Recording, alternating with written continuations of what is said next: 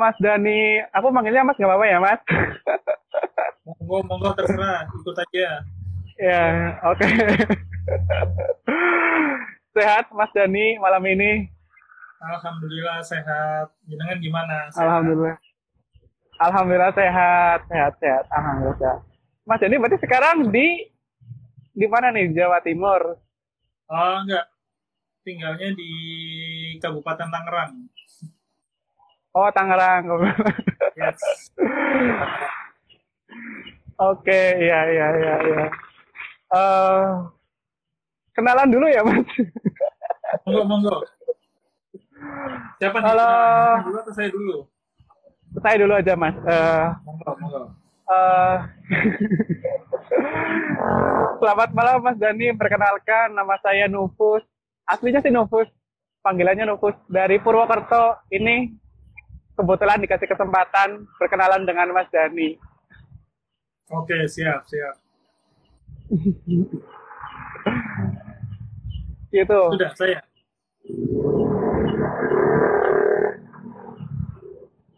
Aduh. Giliran saya kah? Iya, iya, segitu aja. Yeah. Oke. Okay. Uh, as you may already know, uh, tinggalnya di Kabupaten Tangerang.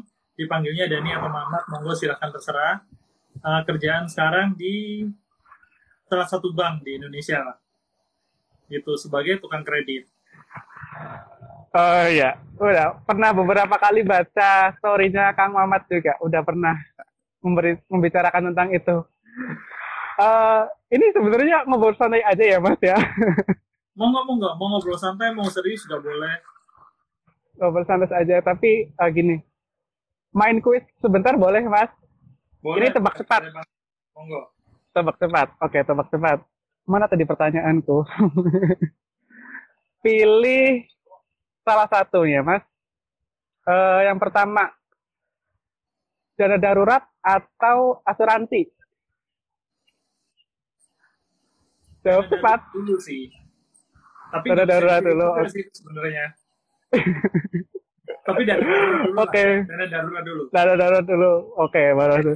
Terus yang kedua, tekan pengeluaran atau naikkan income. Naikkan income itu gampang banget. Naikkan. Naikkan income.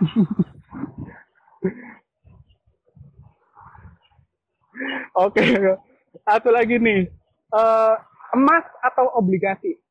Obligasi ke mana-mana. Obligasi, oke. Okay. Ini sebagai itu. Satu lagi, reksadana atau reksadana saham atau saham? Kalau ditanya gue sih saham sih. Oke oke. Okay. Satu lagi.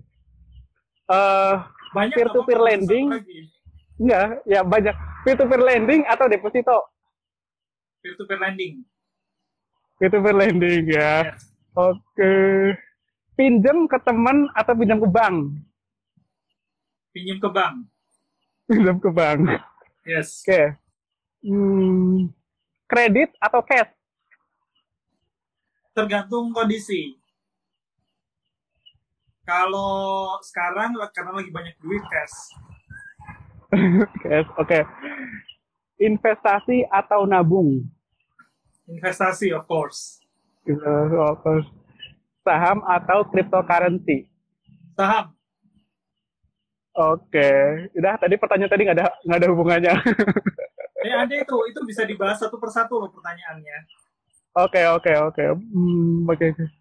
Ini sebenarnya kenapa kenapa kok aku pilih jawabnya yang aku jawab tadi? Iya dong.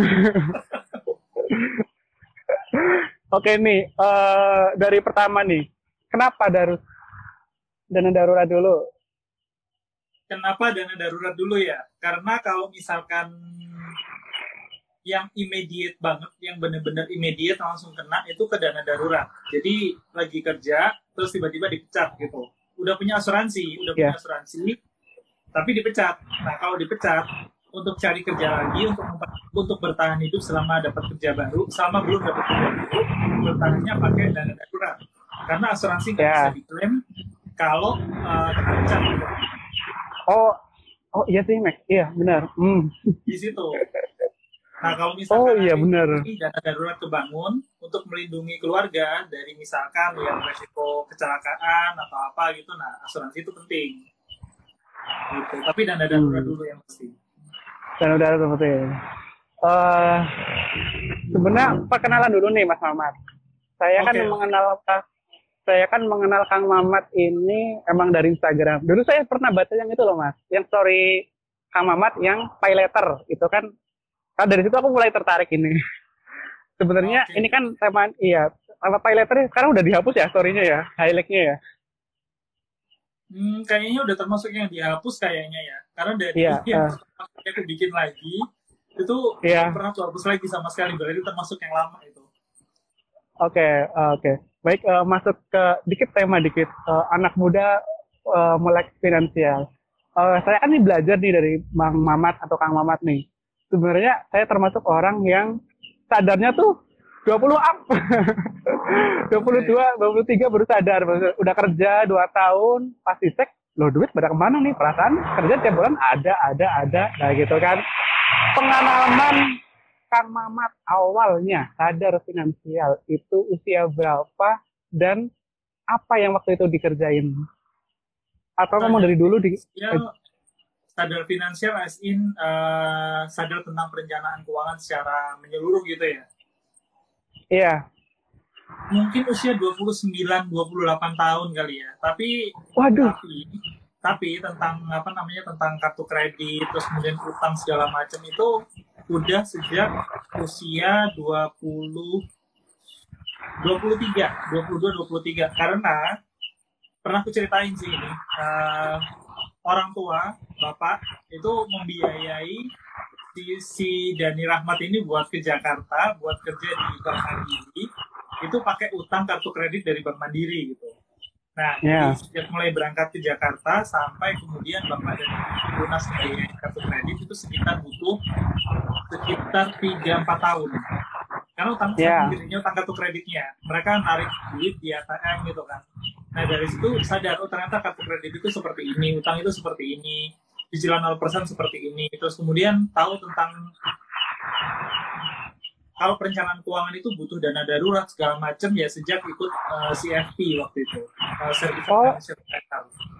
Nah itu Ikut umur 28 29 kayaknya. Jadi cukup tua sih, cukup tua, cukup tua. Itu sebelum maraknya itu, maraknya eh, akun-akun influencer yang mengenalkan dunia finansial berarti ya waktu itu ya. Oh jauh, itu bahkan Twitter belum ada waktu itu. Belum belum belum masih tabu sekali ya waktu itu ngomongin duit ya. Ah, nggak tabu sih, tapi udah ada kayak Mbak Wina, Teh Wina, Lipina Hananto. Iya, Teh Naviganto. Hmm. Nah, itu yang bikin yang bikin sadar akhirnya ikut uh, kelas CFP karena pengen tahu penasaran itu karena uh, buku 100 cara untuk tidak miskin. Kalau kalau kalau nggak salah ingat ya, judulnya itu. Iya. Nah, di situ tuh dibahas tuh financial planning gitu. gitu. Oh, ternyata ada ya. Oh, biasa kalau kalau pakai aku aku eh, gue gue lu nggak apa-apa ya. Soalnya udah udah lama banget nggak pakai aku kamu soalnya. Jadi Udah biasa udah biasa di. Tangerang. Iya. Nyapa anak muda. gue, gue Gue ngerasa juga nggak apa-apa sih. itu, Eh. Apa ngerasanya eh, kayak kok gue nggak tahu apa apa ya tentang ini gitu kan terus akhirnya ikut Iya, si ah. CFP itu gitu nah Hmm. kerjaan untungnya di bagian eh, kredit marketing kredit analisis Iya. kredit jadi tahu jadi tahu eh, udah udah udah lumayan tahu lah apa yang diomongin dan dulunya pernah jual reksadana dulunya pernah jualan unit link terus habis itu pernah jualan tabungan rencana dan waktu pas masa-masa gue jualan segala macam hal itu di cabang dulu di cabang Lampung di Bank Mandiri cabang Lampung I was one of the best gitu jadi Iya. target nyampe terus terus habis itu jualan nyampe terus akhirnya Jakarta gitu. tapi baru tahu tentang segala macamnya itu di umur itu 28 Iya, 29 bener. Dan dan waktu itu emang eh jual reksadana pun sudah punya reksadana sendiri ya, Mas. oh sudah Dan unit Itu link, unit jurnal unit link juga sudah punya unit link berarti asuransi ya? Unit link asuransi yes Hmm. Jadi eh, untuk teman-teman yang belum kenal seorang Dani Rahmat ini Mamat, kalau gue ngomongin sesuatu, 80 persen, 90 persen gue pernah tahu tentang itu, pernah pakai at least gitu. Atau kalau enggak sedang pakai. Jadi kalau misalkan gue ngerti tentang, eh, gue ngomongin tentang asuransi, dan I Iya. use asuransi. Gue ngomongin tentang unit link, I use the unit link. Ngomongin tentang Iya. P2P lending, I use the product. Gitu. Jadi bukan yang cuma ngecap, cuma jualan doang gitu. Ya, tapi juga pernah mengalami dan melakukannya ya. Betul. Oke. Berarti waktu itu juga sudah mulai sering nulis di blog. Eh, nulis di blog itu itu belum sih. Waktu tahun 2000, aduh, age revealing ya. Waktu umur 28 itu, I blog, eh, ngeblog waktu itu memang sudah mulai ngeblog, tapi yang ku tulis di blog itu bukan tentang keuangan. Yang ku tulis adalah tentang Zalora gitu kan. Gimana berarti kemarin itu enak banget, terus dapat voucher 100 ribu. Iya. Eh, oh dokter anak itu kayak gini ya, nulis macam segala macam hal tentang kehidupan yang gaya bahasa tulisan itu kayak gaya bahasanya ibu-ibu kata kata blogger gitu. Sampai banyak yang salah salah ngerti, dikira itu ibu-ibu, dikira itu ibu muda yang sama-sama ngeblog gitu. Dipanggilnya Iya. self-gym gitu kan. Iya, iya. Nah, Tips baru gan. tulis tentang keuangan itu di ta oh, bukan di tahun dua tiga tahun kemudian lah kupikir kan tahun udah kayak gini terus kayak apa eh, udah mulai punya anak kan terus eh, ngerasa kayak kalau misalkan tentang anak terus terusan itu kayak nanti privasinya anak itu nggak ada gitu kan dan I Iya. start switching my blog to eh, financial Iya. eh, Iya barusan baca-bacanya tulisannya emang banyak ya sih, banyak yang dibahas di gitu ada asuransi, ada peer-to-peer lending, ada ada emas, ada deposito segala macam. Nah, terus satu lagi nih eh, apa ya? Eh, berarti waktu itu platform-platform untuk beli kayak asuransi dan eh, reksadana itu sudah mulai bermunculan belum mas? belum di Platformnya. tahun-tahun di tahun-tahun mulai apa mengenal dunia perencanaan keuangan yang secara menyeluruh hafal gitu ya itu belum ada jadi kalau misalkan mau beli reksadana Ke ajakan I have to go to the bank branch. Jadi harus pergi ke cabangnya Bank Mandiri cari orang yang bisa jualan reksadana terus ngantri terus habis itu ada minimal beli 500 ribu sejuta sejuta setengah tergantung produknya ya. Ngantri terus isi formulir segala macam terus habis itu pulang. Kalau mau cairin harus datang lagi ke banknya. Kalau misalkan mau beli asuransi ya sama harus datang ke cabang nanya mungkin teman-teman agen asuransi banyak ya tapi kalau misalkan tahunnya cuma ini tuh ya ke datang ke bank. Beli reksadana itu tadi kalau misalkan mau beli saham itu paling broker saham minimal buka rekening itu dulu ya. Itu karena temen yang nawarin minimal setoran 30 juta saham, terus Hmm. minimal belinya satu lotnya 500 lembar jadi kalau harga sahamnya 100 eh, 1000 perak minimal belinya Iya. berarti 500 ribu Nah, kayak sekarang 500.000. gitu tapi iya.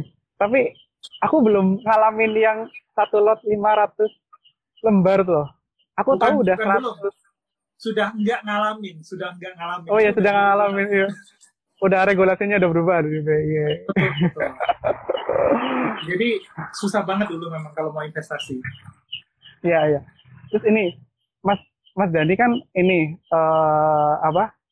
Karena mulai sadar finansial, sadar sadar keuangan, itu waktu itu hal yang membuat Mas Dani, wah, ini kayaknya penting nih finansial loh. Kenapa aku baru sadar sekarang gitu? Ada momen itunya nggak Mas? Eh, sebenarnya gara-gara judulnya judul bukunya Teh Wina sih Teh Wina itu kan Iya. 100 cara untuk tidak miskin. Nah, itu kenapa? Itu kena banget di gue karena gue datang dari uh, latar belakang keluarga yang bisa dikatakan miskin. Bapak itu supir, supir angkot. Bapak supir angkot, ibu nggak lulus SMP, terus jadi ibu rumah tangga, ngebantuin bapak dengan buka uh, dengan buka toko apa sih toko toko kelontong gitu ya, jualan bahan-bahan baku gitu. Ya, Om. gitu terus habis itu eh, kerja gitu kan dapat keterima di bank mandiri gitu terus dapat buku itu gitu 100 cara untuk tidak miskin I was so afraid to be poor takut banget Oh, hidup nanti jadi keadaannya kayak bapak. Nah, that jelek ya. Didikan orang tua bagus banget, ngajari kejujuran, ngajari Iya. kerja keras segala macem. Tapi uh, jangan sampai gue nanti ada di kondisi seperti orang tua, karena orang tua juga apa ngajarin nanti nak ya jangan sampai kamu ada di kondisi sama seperti bapak gitu. Nah, Iya, gara-gara ada buku itu, terus oh iya ternyata bener ya kayak gini. 100 juta pertama, apa pertama, apa pertama itu cek ada di buku itu. Dan I really want to know about that karena saham udah ngerti, reksadana udah ngerti, kredit udah ngerti, kerja di bank udah ngerti. Tapi untuk bisa menjadikan nanti ini berkelanjutan, berkesinambungan sampai nanti ketika tua gitu kan, ada harta yang bisa disimpan Yang bisa uang di- gitu kan. Nah gara-gara itu sih. Oh iya. ya itu juga momen yang sama sih. Kalau gini-gini terus mah nanti bisa jadi orang tua aku jadi sama sama orang tua gitu, nggak ada perubahan taraf hidup gitu kan. Betul, betul. Dan itu mas, aku waktu itu aku masih ceroboh gitu kan, Eh, nggak tahu apa-apa, langsung terjun ke reksadana.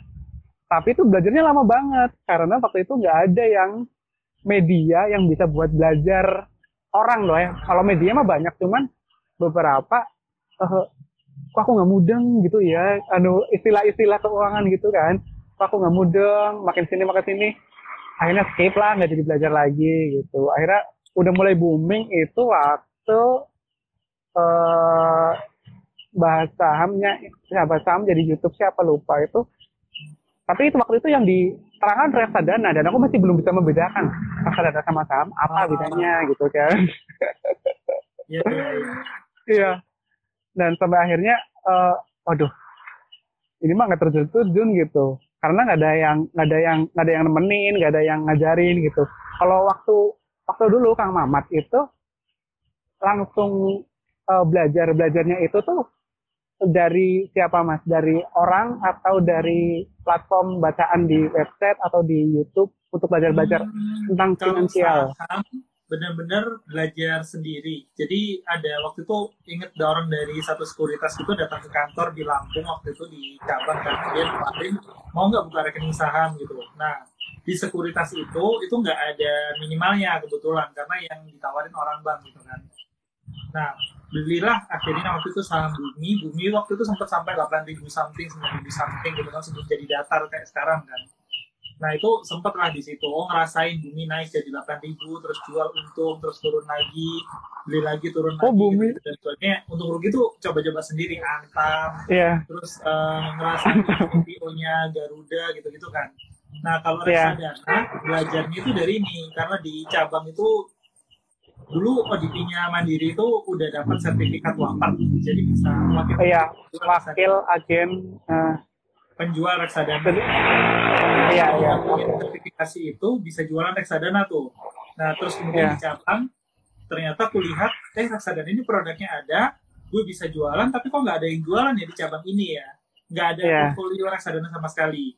Terus gue Iya. cari-cari lah, kalau kalau di Bank Mandiri itu bagusnya sistemnya mereka itu kita bisa nyari sistem internal itu eh, kayak aturan-aturannya, aturan internal kayak reksadana. Nah di situ ada penjelasan tuh reksadana itu apa, kerjasama dengan siapa. Hobi gue dulu waktu kerja pertama kali adalah kan kalau cabang bank itu tutup jam 3 ya.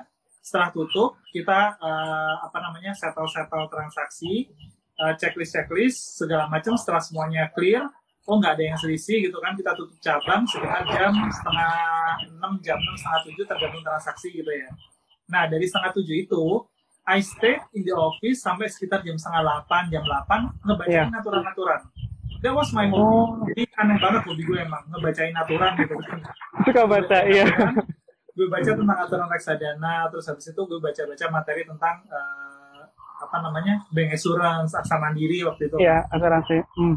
segala macam produk karena biar bisa jualan gitu. Dan pas dijual, akhirnya cabang kami waktu itu jadi cabang yang pertama gitu untuk jualan reksadana gitu. Dan pada reksadana. time it was very rewarding karena gue jadi tahu tentang reksadana, gue sendiri akhirnya beli di cabang itu reksadana, terus gue jadi tahu oh ternyata seperti ini ya investasi gitu. Hmm. Meskipun belum Itu tahu udah tentang perencanaan keuangan secara utuh ya. Iya. eh, Gitu. Berarti itu bener- itu. bener-bener bertahap ya waktu itu ya. banget banget banget bertahap kalau kalau kalau kalau sekarang nih termasuk aku nih mas. Aku nih orang yang dan mungkin anak muda yang lain juga mungkin ngalamin nggak tahu apa-apa lagi hype. Orang nggak punya asuransi orang nggak punya dana darurat nggak punya asuransi income-nya juga masih belum stabil. Udah main ke saham. Pernah lihat meme itu nggak yang anak loncat tangga tapi Ya. langsung langsung ke saham gitu? Betul betul. Kayak itu. Iya. Padahal nggak punya dana darurat nih nggak punya asuransi terus nggak punya apa pengeluaran tetap atau cash flow gitu kan. Langsung loncat kakinya ke yang eh, saham gitu. Sebenarnya step awal yang bener tuh gimana sih kang gitu? Dijelasin apakah belajar ini dulu baru ini dulu punya ini dulu atau punya apa dulu gitu. Karena jadi kayak banyak yang kan? Mas Nufus masih Hmm. single? Masih. Masih single. Nah ini the the privilege that you have privilege-nya orang-orang single orang-orang yang berkelu- berkeluarga dan nggak punya tanggungan adalah you can do anything jadi kalau misalkan masih muda masih 22 tahun you can do anything you want and you still have time gitu masih punya waktu untuk memperbaiki kesalahannya gitu nggak masalah kalau misalkan Oh, iya. kayak gitu jadi eh, lebih baik kayak gitu tapi jangan jadikan nanti misalkan nih masuk ke saham karena hype gitu kan karena hype Iya. terus masuk ke saham gara-gara karena cuma kemakan hype terus rugi akhirnya malah trauma. Malah nggak mau nyoba lagi. Jangan sampai kayak gitu. Nah untuk yang orang-orang muda masih 22 tahun 21 tahun 23 tahun baru mau ma- apa baru masuk dunia kerja itu saat-saatnya untuk mencoba untuk belajar sebanyak-banyaknya untuk mencoba sebanyak-banyaknya. Kalau misalkan rugi di saham ya udah anggap aja ongkos belajar. Tentu saja lebih baik kalau nggak perlu ongkos belajar gitu kan sebenarnya kan. Iya. Nah, kayak misalkan asuransi gitu. Nggak punya asuransi, terus langsung beli saham yang nggak ada salahnya. Toh nggak ada tanggungan gitu loh. Tapi, oh kalau posisi itu- masih single ya Nah, yang penting itu adalah punya uh, dana daruratnya dulu gitu.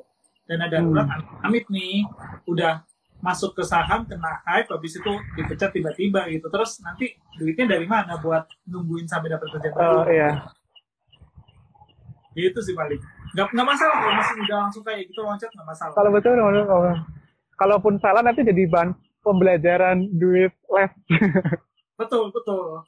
Karena kalau misalkan mau ikutan kursus saham, kelas saham yang diajarin step by step itu mahal juga loh. 2 juta, 3 juta. iya iya iya iya ternyata emang ya boleh lah ya kayak gitu tapi yang penting diambil pelajarannya gitu kan Ya, oke aku tanya apa lagi nih Ini apalagi yang ya udah, Nak. yang tadi jawaban-jawaban tadi kenapa kok jawabannya ini, kenapa kok jawabannya itu kan masih ada kan? oh iya nih Boleh. Itu aja iya masih masih nih nih nih nih Eh, tadi kan udah kejawab nih dana dana darurat atau asuransi dana darurat Yes. naikin income udah jelas lah ya naikin income Ya. Nah, itu, Ini- itu, itu mau highlight tuh, yang naikin income atau kurangin penghasilan. Eh, kurangin iya pengeluaran. kenapa mas Karena kalau misalkan ngurangin pengeluaran, potensinya adalah stres. Kalau naikin penghasilan, itu selain oke lah kerja keras sebagai kuda misalkan ya, tapi dengan kayak gitu itu sangat uh, hasilnya sendiri itu rewarding ke kita. Kenapa? Kompetensi kita nambah, terus habis itu kita Oh. kemampuan juga lebih banyak gitu kan. Terus habis itu uh, lebih sedikit waktu luang yang bikin kita uh, kebanyakan mikir gitu loh. Kalau misalkan kita nambah kerjaan, misalkan nih kerja dari jam 8 sampai jam 5 sore selesai. Terus habis itu nyampe rumah gitu kan. Misalkan masih jomblo nih. Jomblo terus mikir, aduh gue ngapain ya, kapan gue punya pacar, kapan gue punya istri, kapan gue punya kapan gue punya suami, misalkan kayak gitu. iya Nah, daripada kayak gitu, kenapa nggak nyari misalkan eh, jam 5 nyampe rumah, terus cari kerjaan-kerjaan yang eh, bisa dikerjakan dari rumah. Kayak misalkan jadi penulis freelance gitu, jadi blogger Iya. freelance. Ada blogger freelance eh, punya kerjaan untuk eh, jadi blogger freelance gitu kan. Itu nambahnya banyak banget. Kerja dari jam 5, misalkan jam 6 sore lah, jam 6 sore sampai jam 7 malam atau jam 8 malam. Terus habis itu udah, oh kira-kira ngapain ya jam 8 malam, terus nganggur lagi kan. Oh, gue bisa nih bikin blog, atau bikin vlog, atau bikin apa sekarang, eh, apa sih yang suara doang itu? Podcast. Pod- podcast sekarang ramai juga Gitu podcast kan. Jadi nggak kepikiran, nggak kebanyakan mikir. Gue gue jomblo ya, gue single ya. Aduh, gue kapan ya bisa kayak orang-orang kapan ya gue bisa punya pasangan? iya Please deh, kalau masih muda punya pasangan itu bukan sesuatu yang harus kalian kejar cepet-cepet kok. Lebih Iya. enak Ah, oke. nikmat- nikmatin masa muda gitu. Nah, dengan kayak gitu kan pengalaman nambah, kemampuan nambah, income juga nambah gitu. Nah, income Iya. nambah, spendingnya nggak usah dikurangin. Dengan spending yang sama, bisa income-nya nambah, bisa investasi, bisa ngapa-ngapain lagi. Gitu. Menurutku Iya. ya, menurutku. Tapi emang lebih make sense naikin sih. Jadi biar Ya. ada gairahnya gitu. Tapi kalau bisa ngurangin pengeluaran juga, gitu kan, lebih bagus lagi. Yang tidak Jadi, perlu penghasilan Hmm. naik, pengeluaran ditekan sampai yang benar-benar perlu aja dan lebih banyak lagi duitnya. Tapi berat. Oke, kejawab sudah teman-teman. Satu lagi nih, eh, tadi kan emas atau obligasi. Kang Mamat pilih obligasi. Kan Obligasi. sama-sama aman. Kenapa? Siapa bilang? Kagak. Oh, nggak aman semua. Gini, gini. Walaupun milik negara, ya, eh milik negara. Ini, kalau Oh, ikut nih. emas, bedanya emas sama obligasi gitu ya. Kalau obligasi itu aset yang memang dikeluarkan oleh satu institusi yang aktif eh, bekerja, aktif eh, ber- berkegiatan. Misalkan obligasi pemerintah. Pemerintahnya aktif mengatur negara gitu ya. Terus kita tahu nih eh, pemerintah kondisinya seperti apa. Obligasi korporasi, korporasinya kita tahu eh, seperti apa gitu kan. Nah, mereka tiap tahun profitnya nambah atau enggak, perusahaannya tumbuh atau enggak gitu. Nah, sementara kalau emas, emas itu instrumen yang uh, berdasarkan nilai intrinsik. Ya kan? Iya, Emasnya iya. sendiri itu tidak bisa menambah value-nya dia. Naik turunnya emas itu berdasarkan apa yang orang pikirkan tentang emas dan kondisi sekitar. Jadi bukan emasnya sendiri yang nilainya nambah, tapi uh, apa yang orang pikirkan tentang emas. Orang berpikir bahwasanya emas adalah logam mulia yang memiliki nilai intrinsik. Kalau misalkan nih, misalkan suatu saat tiba-tiba seluruh orang di dunia setuju emas udah nggak ada harganya, sama kayak orang Turun dong. ini ini sebenarnya sesuatu yang uh, abstrak gitu loh, bukan sesuatu yang memang dilakukan gitu kan. Kayak duit gitu, kalau orang tiba-tiba ngomong, oke kita setuju sistem duit kita nggak bagus, duit udah nggak ada harganya, kita berganti dengan dinar, dirham atau apa pun gitu misalkan. Oh iya, Bisa aja kan, emas itu juga terjadi seperti itu kan. Nah, iya, eh, iya. Dan emas ini uh, komoditas juga yang harganya itu naik turun diperdagangkan di pasar dunia. Kita nggak bisa ngontrol harga emas. Kalau misalkan terjadi situasi krisis, situasi apa namanya ketidakpastian di dunia kayak uh, tahun lalu COVID sampai sekarang gitu kan, harga emas itu langsung naik tinggi karena orang rame-rame nyari emas. Karena Iya. uh, menganggap bahwasanya nilai intrinsiknya bisa kita pegang. Tapi begitu suasana damai, uh, kondisi membaik, harga emas pelan-pelan turun. Perhatiin nggak kondisi sekarang harganya emas gimana dibanding kayak waktu pas kemarin belum ada vaksin, belum ada apa pun gitu. Pelan-pelan. Kayaknya udah mulai pelan-pelan turun dikit lah jadi apernya. Nah, Mungkin sekarang belum. 800 ribu per gram. ya. Sementara Sekitar lah. obligasi, obligasi tadi itu, itu pertama pemerintahnya sendiri aktif, korporasinya sendiri aktif. Terus kedua, Iya. Uh, dia memberikan return yang pasti. Harga emas kita beli sejuta, kita baru bisa dapat return ketika kita jual lagi emasnya di harga yang lebih tinggi. Iya. Sementara kita beli emas, begitu kita beli, mau dijual lagi di tempat yang sama, itu harganya udah turun. Sekitar 800. Beli kan? Iya. Belinya sejuta, misalkan segram, dijual Iya. 980 something ribu gitu. Nah itu, Iya. kalau obligasi, enggak. Begitu kita beli sekarang, kita mau jual lagi ya mungkin ada lah perbedaan harga, tapi itu harga fluktuasi karena uh, di market gitu ya. Tapi kalau kita tahan nilainya, ya nilainya akan balik segitu dan kita dapat uh, return yang pasti. Kita tahu nih, oh segini nanti Kalau- itu Kalau obligasi. obligasi. Iya. Panjang ya. Ini ber- panjang banget ini kayaknya. ini baru beberapa fase. Itu pun masih ada cabangnya lagi kan. Sekarang kan kalau dulu kan orang nyimpan emas dalam bentuk fisik kan. Kalau sekarang kan udah digital. Itu Yes. apakah masih sama juga apanya eh, keamanannya dan juga bisa ada beberapa yang bisa dicetak atau emang beberapa yang cuma sekedar fisik. Jadi ketika mau dijual ya jadi duit bukan jadi apa nggak bisa sampai megang si emasnya Oh enggak sih, kalau itu tergantung sih, tergantung platformnya ya. Sebenarnya Platformnya masing-masing. Ya kita beli digital itu, mereka udah pasti simpan emas yang kita beli. Jadi mereka ada. Oh ya. Pasti ada cadangan emasnya karena itu ada. Kalau misalkan kalau, kalau siapin cadangan itu nggak boleh gitu. Jadi nggak boleh berjualan. pasti uh. ada gitu. Kalau misalkan kita mau tukar fisik bisa, tapi nanti ada ongkos Iya. cetak. Itulah kenapa Oke. selisih harga jual beli emas digital lebih kecil daripada kalau kita beli emas fisik. Mas titik ya. kita beli digital, kita mau jadikan fisik, kita mau cetak, cetak emasnya itu nanti ada ongkos cetaknya. Di situ uh, selisihnya, selisih marginnya itu. Gitu. Jadi nggak nggak ada beda sih sebenarnya. Dan yang perlu ku tekankan lagi, emas itu bukan instrumen yang 100% aman. Emas itu diperdagangkan juga di pasar komoditas, sama seperti saham diperdagangkan di pasar saham. Harganya naik Iya. turun. Jadi please hapus uh, konsepsi bahwasanya emas pasti aman. Enggak. Mas aman. Oke, terima kasih. Oke, ini lanjut nih. Eh, mulai bisa dipahami tentang emas ya. Kalau antara tadi yang kedua nih, reksadana saham sama saham itu kan sebenarnya masih bawa-bawa nama saham ya.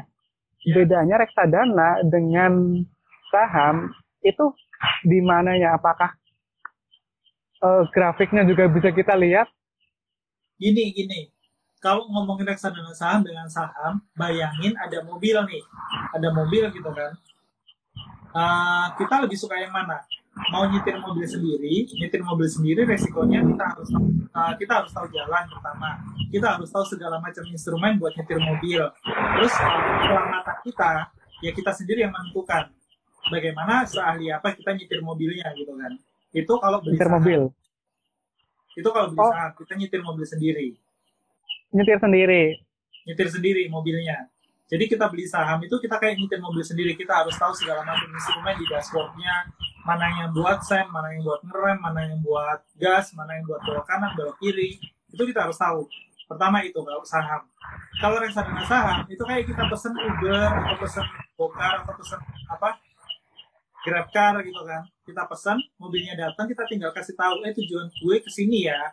Nah, bisa jadi si drivernya ini tahu nih jalannya. Kalau misalkan tahu jalannya, kita duduk, terus dia jalan, cepat nyampe.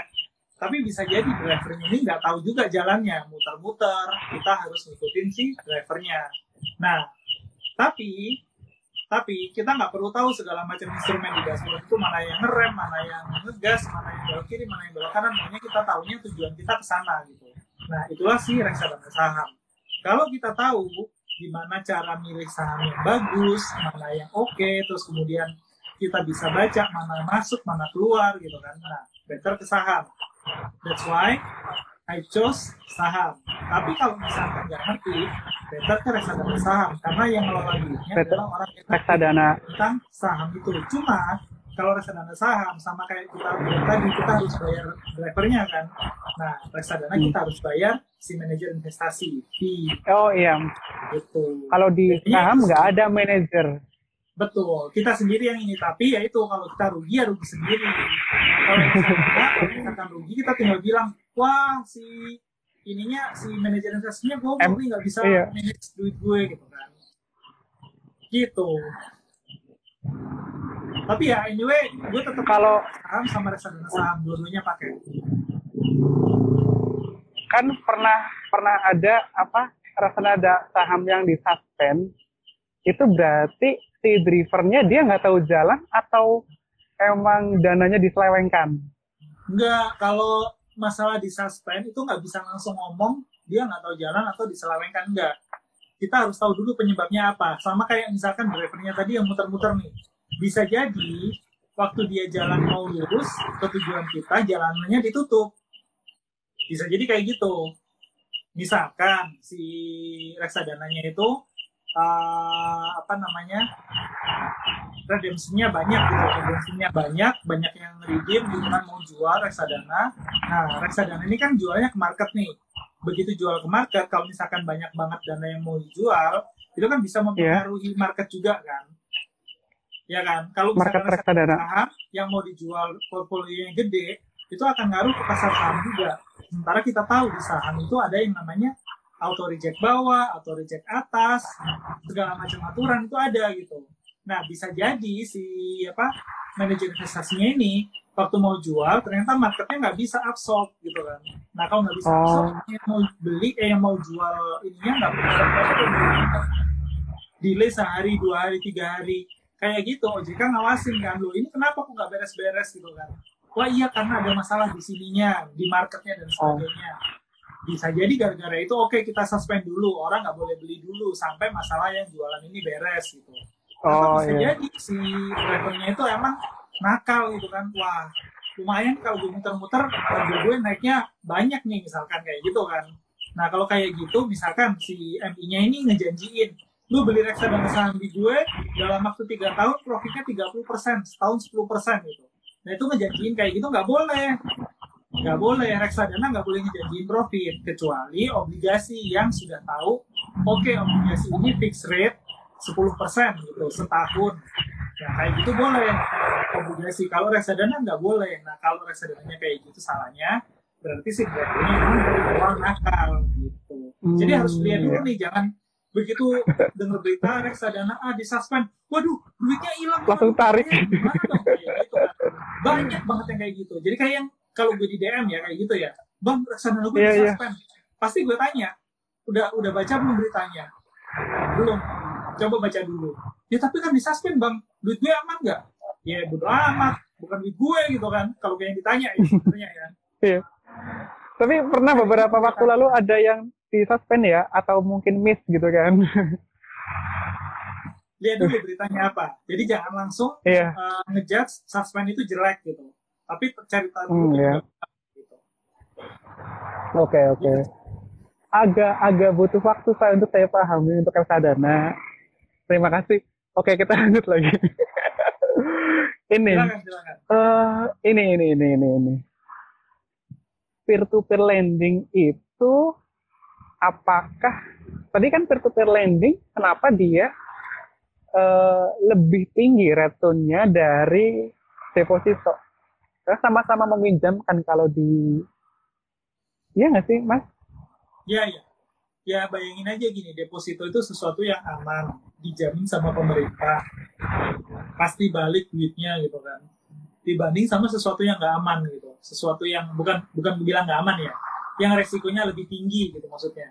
Kar- Karena itu lending minjemin ke pengusaha UMKM yang kita nggak tahu UMKM ini akan berapa lama usianya, akan bertahan terus apa enggak. Habis kita pinjemin bisa aja besoknya uh, tiba-tiba nggak laku, tiba-tiba izin usahanya dihentikan, tutup perusahaan. Nah kalau kayak gitu, duit kita ya akan balik sih suatu saat. Tapi nunggu proses balik, proses likuidasi, pembayaran segala macam bisa jadi panjang. Sementara kalau deposito satu bulan gitu kan, tiga bulan, begitu tank hari itu pasti balik karena dijamin sama LPS.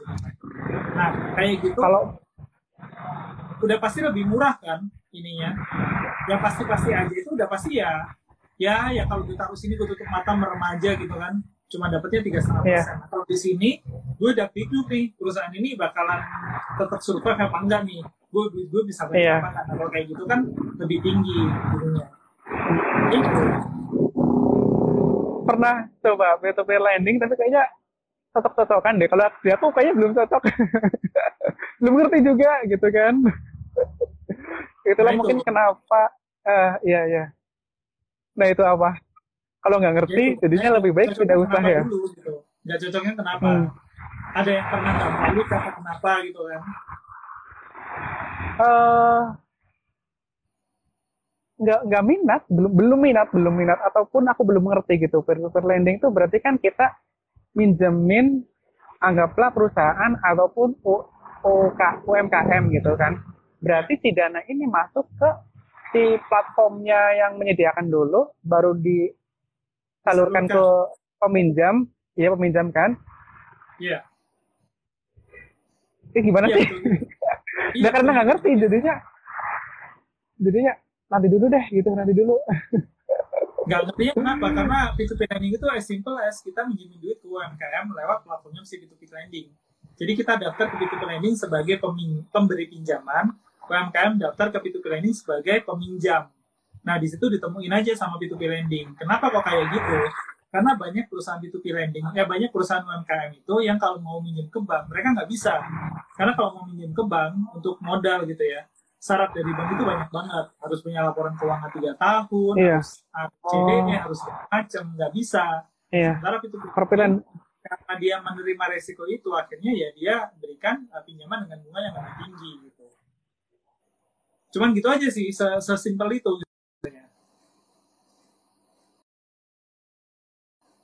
apa tadi kedip.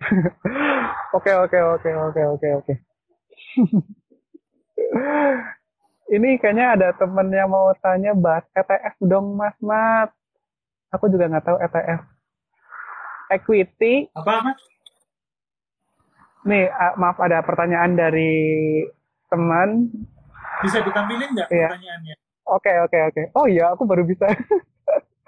dari BY57 bahas eh, Oke, ETF dong Mas ETF. Itu Exchange Traded Fund, uh, reksadana yang diperdagangkan di bursa seperti saham. Jadi uh, ada kode-kodenya XIT apa-apa dari Indo Premier gitu kan atau apa gitu atau banyak sih uh, yang ku apel cuma XIT karena kemarin dibahas. Nah, si ETF ini reksadana yang uh, menyerupai satu indeks. Jadi misalkan uh, indeks FQ45 gitu ya. Apalah namanya gitu kan. Nah, si MI-nya ini bikin reksadana itu, tapi jual belinya itu nggak kayak reksadana biasa, nggak lewat bibit, nggak lewat apa Bareksa, nggak lewat Bank Mandiri, Iya. nggak lewat bank itu. Belinya di Pokoknya market. penjual. Iya. Belinya di market, belinya lewat eh, mekanisme bursa, sama bukan Iya. di jam 9 sampai setengah 12, setengah 2 sampai jam 3. Jadi cuma bisa di situ. Sama banget kayak Oh, bursa, ada, ada jamnya. Oke, Iya, terus kan satu lot dapat berapa? Ya tergantung satu Sat- lotnya itu harga satu unit reksadananya berapa. Kalau misalkan satu unitnya 500 perak, satu lotnya berarti ya 100 kali 500 perak, 50 ribu gitu. Nah, 50 ribu Oh. itu ya misalkan dia apa mirroring ke LQ45. Jadi reksadana yang dibikin sama si MI ini isinya semua saham di LQ45. Jadi kalau kita pengen punya semua saham di LQ45, kita belinya reksadana Belinya ETF ini atau reksadana indeks. Nah, bedanya apa sama Hmm. reksadana indeks? Kalau ETF itu diperdagangkan di bursa, kalau reksadana indeks kita belinya lewat agen penjual biasa. agen. Oh, gitu. iya ya. Jadi Berarti hanya bisa dibeli di jam bursa. Pikir apa eh, ribet, nggak usah dipikir susah, karena as simple as that gitu. Oke, oke, oke. Ya, aku jarang ngeliat sih. Mungkin sering lihatnya di screenshotan teman-teman. Kalau ada tuh ada saham, reksadana, terus ETF gitu kan, tap-tapnya ETF apa gitu. Di di aku nggak ada nih.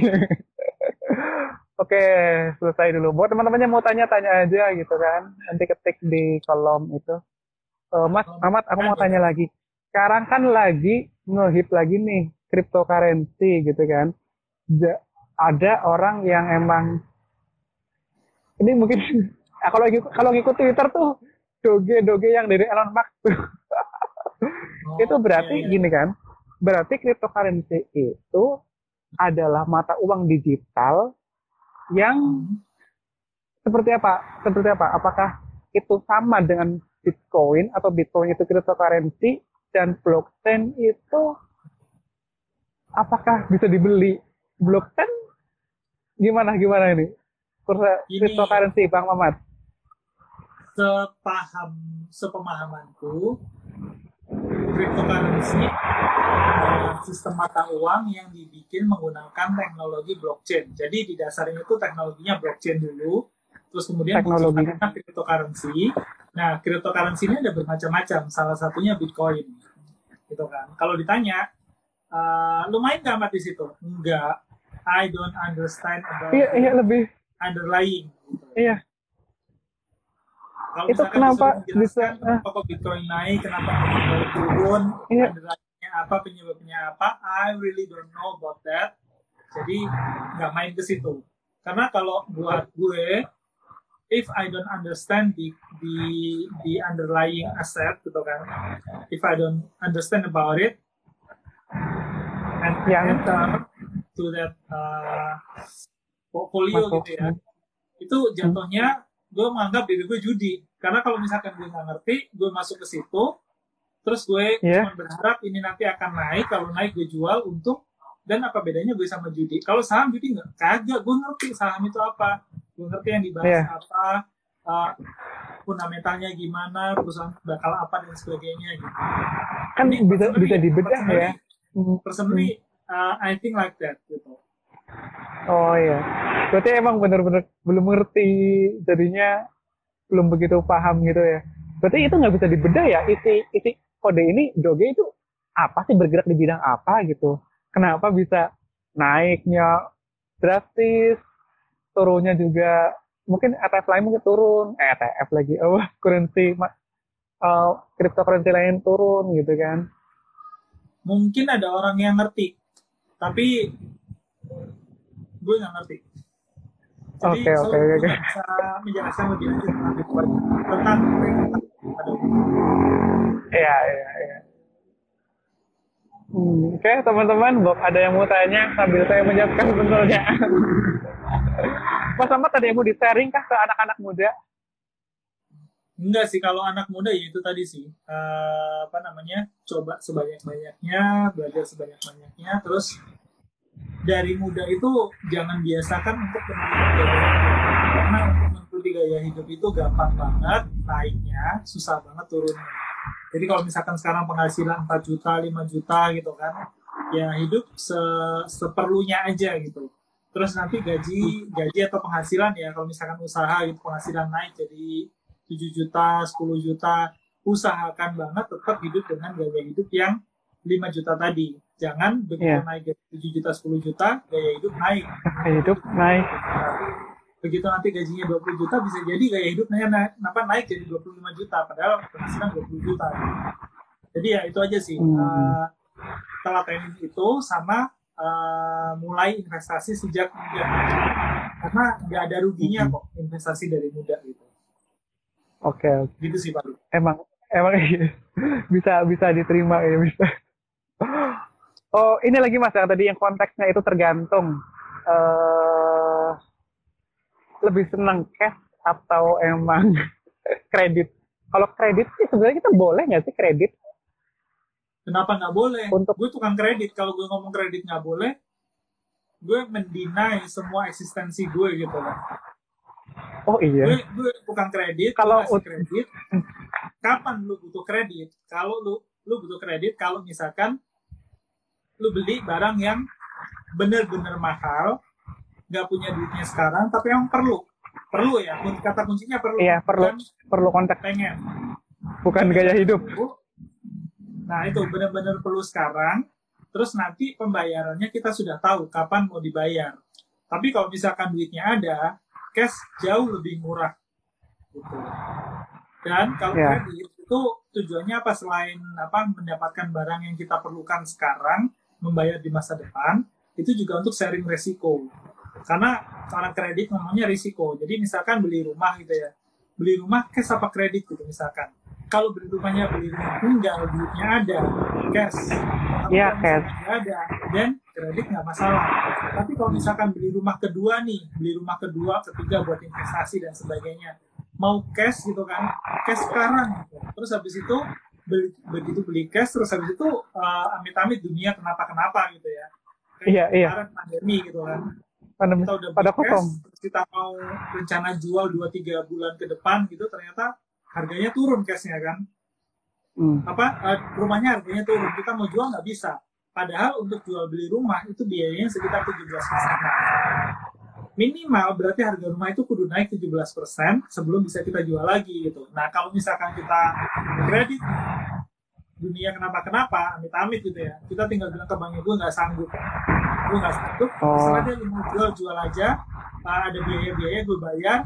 Nah nanti sisa duit penjualannya lo ambil. Bagian gue kalau misalkan gue masih dapet gue dapet. Nah itu sharing resiko kan sebenarnya di situ kan. Iya. gitu.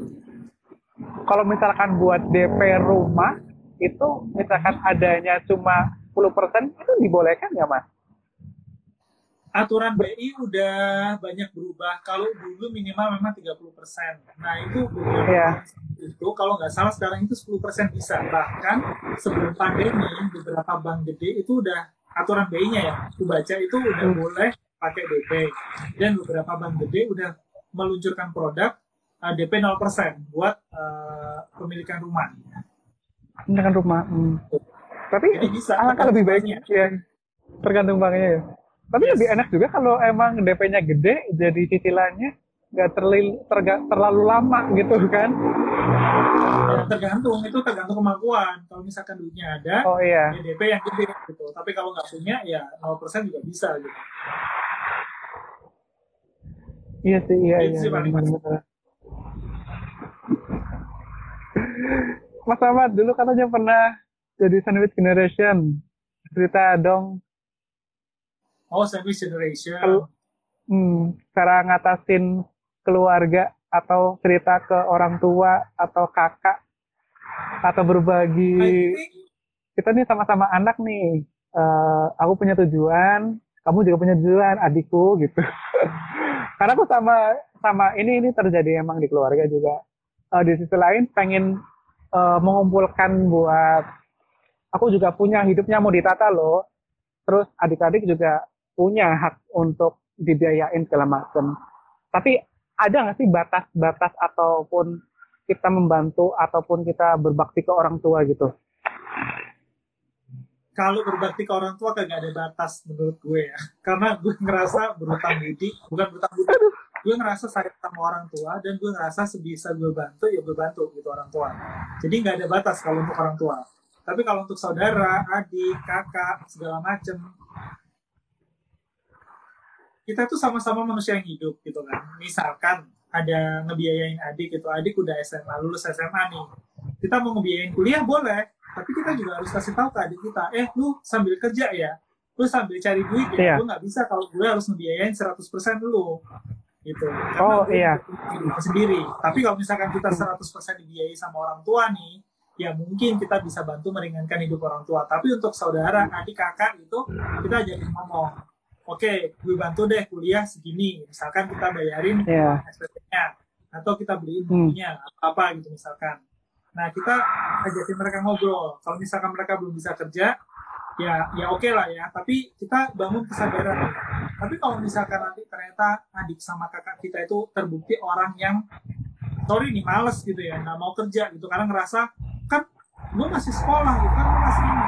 Iya. Kasih waktu sampai dia lulus kuliah misalkan. Begitu dia lulus Kalau masih- oke stop. Langsung bilang Oke, sama dia, ada- gue nggak bisa lagi biayain lu gitu. Gue nggak bisa lagi biayain lu Udah selesai nih. kalau misalkan lu masih mau punya duit dari gue masih mau dapat duit dari gue ya gue kasih lu kerjaan deh. Kayak gitu misalkan misalkan gitu.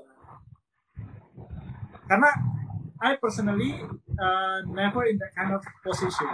Jadi orang tua tetap bantu tapi adik adikku sendiri tuh ya begitu lulus SMA bahkan dia itu lulus SMA sebelum dapat apa sebelum dapat apa kampus Sebelum gitu ya masuk. kuliah Ya. dia tuh kerja dia tuh kayak jadi apa daftar di call centernya apa terus habis itu kerja apa Iya. pokoknya dia eh, sebisa mungkin kerja kami ya mungkin karena bapak ibu itu orang miskin kali ya jadi dari kecil udah dididik kalau lu pengen duit lu pengen punya duit ya lu Iya. harus kerja gitu kalau Kerja. ya duit jangan dan kami tuh diajarkan anti banget minta ke orang.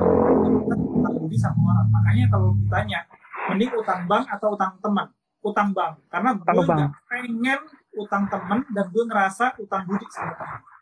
Kalau misalkan sampai ada gue ngutang gitu ya gue pasti akan bilang gue nggak mau ngutang. Misalkan nih bayarin makan gue nggak bawa duit. Temen gue bawa duit seratus ribu makan gue lima puluh ribu. Gue ngutang sama dia terus gue nyampe ke rumah nyampe kantor gue akan narik ATM langsung bayar ke dia. Gue bayar seratus ribu. Dia nggak punya duit lima puluh ribu. Dia bilang ntar aja gue Iya. saya mau gak mau lu bawa duit gue. Daripada gue yang ngutang Iya. mending lu yang ngutang. Kalau lu yang ngutang gue rela. Iya. gitu hilang. Iya. tapi kalau Oh, gue yang ngutang gue lupa gue nggak rela. Nah itu prinsip gue Iya. gitu. Makanya dari Oh, iya, kecil begitu adik gue lulus SMA dia udah kerja terus begitu dia kuliah dia kan kuliah kayak di luar kota gitu kan. Nah dia juga kerja. Adik gue cewek by the way bukan bukan cowok ya cewek Iya. dia kerja juga eh, jaga kafe jaga distro segala macam. Zaman dulu kan distro masih hip ya. Terus begitu Iya. lulus kuliah belum kerja dia balik lagi uh, kerja di call center. Center. Gitu kan nggak yang kerjanya siang doang ya. Dia bisa berangkat dari rumah itu jam 10 malam bisa buat jaga call center itu kayak gitu. Oh. jadi I don't believe in in people that say gue udah berusaha tapi gue gak dapet kerja. Kalau kondisi badannya sehat ya. Dia sehat-sehat aja hmm, terus yeah. dia apa namanya nggak punya masih punya uh, sekali terus dia ngomong gue gak dapet kerjaan cari kerjaan susah. Itu bukan susah lu aja yang males lu kurang berusaha. Itu yang yang gue pahamin jadi sorry. Hmm. kalau misalnya ada temen ngutang gue pasti tanya lu mau balikin kapan? Buat apa oh gitu. uh. buat apa mau balikin kapan jadi waktu tanggal dia ngomong mau balikin tanggal itu temen deket nggak temen deket gue tanya eh lu udah bisa balikin belum kalau lu belum bisa balikin oke okay tapi lu kemarin jadi tanggal segini buat balikin gitu jadi kalau lu nggak mau balikin kenapa gitu kalau misalkan dia ya. bilang yeah. karena gue masih A B C D oke okay. ya wes kapan kalau gitu balikinnya dua kali tiga yeah. kali lagi dia apa namanya dia misalkan hilang gitu ya. Oke okay, that's fine. Ambil aja duit gue nggak masalah. But yeah. I know what kind of person you are gitu. Tapi kalau soal yang masalah kerja support tadi sandwich generation yeah. uh, yeah. ngomongin aja. Jangan sampai kayak ngerasa nggak enak. Aduh kasihan nih saudara gue. Aduh nggak enak nih saudara gue gitu kan. Iya iya. Itu tuh karena melibatkan perasaan jadinya agak maju mundur maju mundur gitu loh.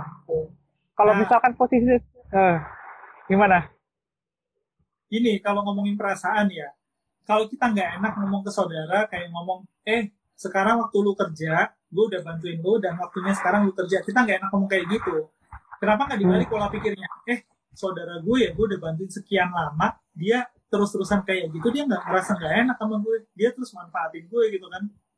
Ngapain yeah. bisa susah gitu buat dia. Ini momennya Enggak, enggak. Tapi emang beberapa ada kayak gitu. Kalau misalkan posisinya sudah menikah dan harus membantu orang tua, ngomong ke istri, apakah harus dikasihkan semua ataupun dikasihkannya itu diem-diem? Enggak. I never agree diem-diem sama pasangan. If you keep silent from your spouse, then you have problem. Ini cerita oh. kami sebelum kami menikah masih masih pacaran waktu itu udah diomongin nanti kalau kita mau ngasih orang tua berapa gue biasa ngasih orang tua segini nih dengan gaji single gue segini persen gitu. Masih orang tua berapa? Nah begitu udah nikah, kita juga tahu nih, eh gue ngasih orang tua gue segini ya, gue ngasih orang tua gue segitu ya. Kalau misalkan lagi gak punya duit banget, bilang gue gak punya duit nih, uh, adanya segini, mau ngasih orang tua gimana? Oke okay apa enggak? Gitu. Kalau misalkan nggak oke, okay, gue nggak kasih orang tua, gue akan bilang ke orang tua kalau gue nggak punya duit. Tapi yeah. kalau iya. misalkan oke, okay, mungkin angin gitu. Tapi uh, sisanya buat kita hidup dan kalau diem-diem ke pasangan, gini, masalah sama suami istri gini ya, menikah, saya terima nikahnya bla bla bla bla atau apa pun ritualnya gitu ya. Malam pertama, you get naked gitu di kamar gitu kan telanjang dua-duanya gitu. Nah kalau dia yeah. telanjang dua-duanya di depan pasangan, udah berani. Buat aja nggak berani gitu loh. What is wrong with you people? Kalau sampai lu diem-diem sama suami lu, diem-diem sama istri lu, sampai nggak ngomongin segala macam apalagi ngasih ke orang tua karena berbakti ke orang tua itu nggak ada batasnya gile yang ngasih lu hidup itu siapa gitu kan ya Tuhan sih tapi lewat orang tua kita gitu itu sih iya prinsip gue aduh jadi jadi itu nih. Jadi ke masalah pernikahan tapi emang penting sih. Kalau udah berani buka-bukaan kenapa nggak berani buka-bukaan keuangan gitu ya? Iya emang karena kompleks di awal.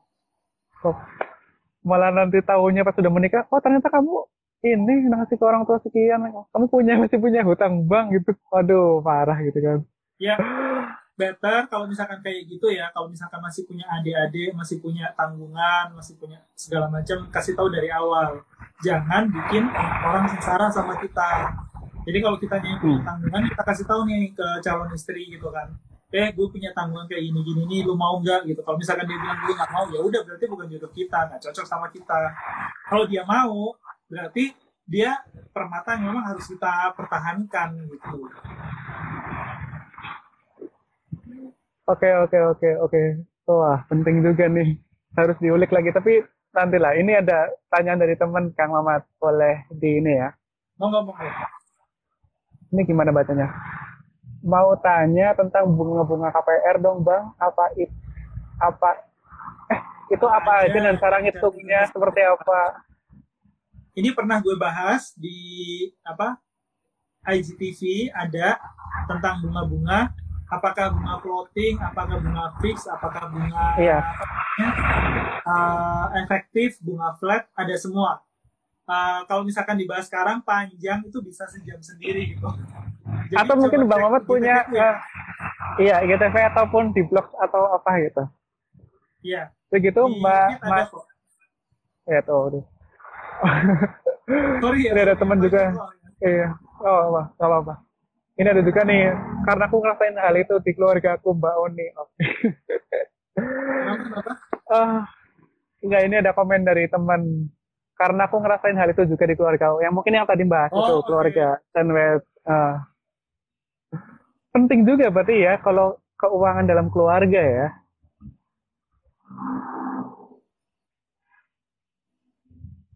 Halo tuh halo masuk ya? Hmm, nggak tahu nih, kayaknya sih ya dari Kang Mamat agak ada sedikit. Ya ya, mau ngomong lanjut. Oh iya lu, dulu Kang Mamat background sekolahnya belajar apa? Berarti berbeda jauh ya dengan sekarang sekarang yang sedang digeluti. Jauh banget, jauh banget, nggak nyambung. IT dulu berarti apa? Informatika dulu teknik informatika. Waduh. Yes. Kuliahnya? Kuliahnya di ITS Surabaya. Arek Surabaya. IT juga. Waduh, Surabaya ya ya. Cuman karena udah lama di Lampung gitu kan. Kalau ketemu yeah. arek Surabaya, ngomongnya langsung mau ke Surabaya. Tapi kalau misalkan kayak sekarang, susah banget gitu mau ngomong ke Surabaya. Yeah tapi aku nggak uh, tapi aku nggak bisa deteksi Kang Mamat. Logat Surabaya itu yang belum keluar loh tadi tadi. Masa? lah ini baru. Ada lagi teman-teman? Uh, kayaknya cukup deh Kang Mamat. Uh, banyak sih yang bisa uh, aku pelajarin dari Kang Mamat ini kan. Uh, ilmunya dan juga pengalamannya. Emang sepenting itu ya. Ah uh, sadar minimal sadar sih finansial. Dan aku pun masih belajar tentang tadi yuk. Yang concern sekarang tuh emang sandwich generation sih yang harus aku pikirkan dan aku tinjak lanjuti. Oke, okay, Kang Mamat, cukup dari saya. Siap. Terima kasih invite buat live. Iya, saya juga terima kasih sekali buat Kang Mamat punya kesempatan ngobrol. Sama-sama. Kalau ada pertanyaan, monggo langsung ditanyakan di DM. Insya Allah dibales. Oke, okay, gitu. Buat teman-teman juga, terima kasih yang sudah nonton. Uh, selamat malam. Terima kasih Kang Mamat.